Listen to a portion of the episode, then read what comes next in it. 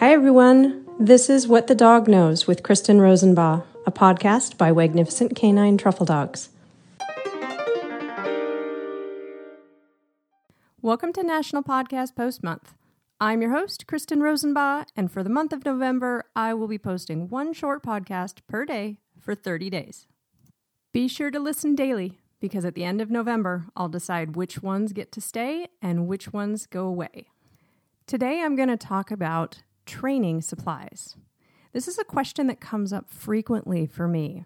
A lot of people want to know if it's best to train with oils or truffles.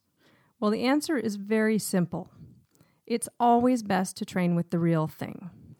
I recommend students use real whole truffles when teaching their dog to truffle hunt. I have personally used oils and real truffles. I've also worked with many students using oils and many students using real truffles. In my experience, the students using real whole truffles have better experiences. Those differences have been so significant that in my teaching now, I only use real whole truffles and I always send my students home with truffles to work with. We could dive into several reasons as to why training with real whole truffles leads to better experiences.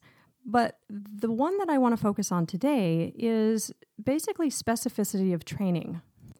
Very simply put, your dog will locate what you've taught them to locate. So, for example, if I've taught my dog to locate real whole truffles, my dog will be capable of locating real whole truffles in the wild. If I've taught my dog to find truffle oil on a cotton swab in a container, my dog will be very proficient at finding truffle oil on a cotton swab in a container. If I've taught my dog to find tiny pieces of truffles in containers, my dog is going to be proficient at finding tiny pieces of truffles in containers. You get my point. When teaching a dog to find truffles, my preference is to take the most direct route possible.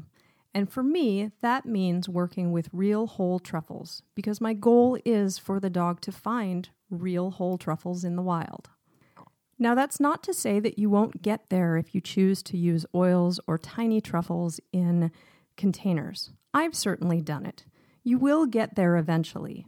There's simply a higher likelihood of some confusion for your dog, and it's not a direct route to your end goal. Because my goal is to teach my own dogs and help my students teach their dogs in an efficient and clear way, I always recommend and I always supply real whole truffles to any student that works with me. I hope I've helped you decide which training supplies are best for your dog. Thank you for joining me. You've been listening to What the Dog Knows. I'm your host, Kristen Rosenbaugh. If you have questions for me, I'd love to hear from you. Just reach out on Twitter, Instagram, or Facebook using the hashtag AskWhatTheDogKnows.